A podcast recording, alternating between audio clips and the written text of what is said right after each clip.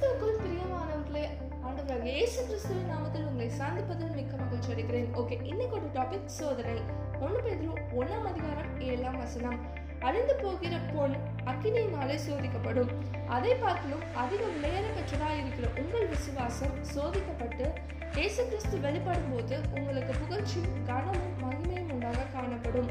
Okay நம்முடைய வாழ்க்கையில சோதனைகள் வருகின்ற போதெல்லாம் நாம் நினைத்து கொள்ள வேண்டிய ஒரே ஒரு காரியம் எனக்கு வந்திருக்கின்ற இந்த சோதனை என்னுடைய விசுவாசத்தை பரீட்சித்து பார்த்து என்னை உயர்த்த போகிறது என்று உறுதியாக நம்ப வேண்டும்.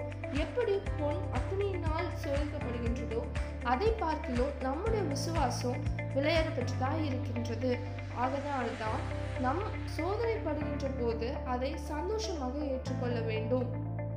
சங்கீதம் நூத்தி பத்தொன்பது எழுபத்தி ஒண்ணுல நான் உபத்திரவப்பட்டது நல்லது அதன் மூலம் உன்னுடைய பிரமாணங்களை கற்றுக்கொள்கிறேன் என்று வேத வார்த்தை நமக்கு கற்றுக் கொடுக்கின்றது இன்னொரு வசனத்துல சங்கீதம் இருபத்தி ரெண்டாம் அதிகாரம் இருபத்தி நாலுல பார்க்கிறோம்.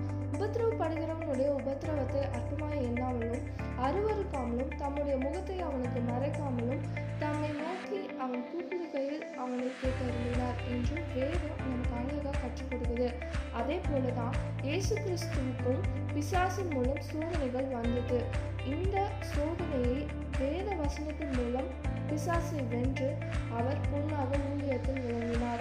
ஆமா ஃப்ரெண்ட்ஸ் நாமும் நம்முடைய வாழ்க்கையில வருகின்ற சோதனையை வேத வசனத்தின் மூலம் மேற்கொண்டு பொண்ணாக விளங்குவோம்.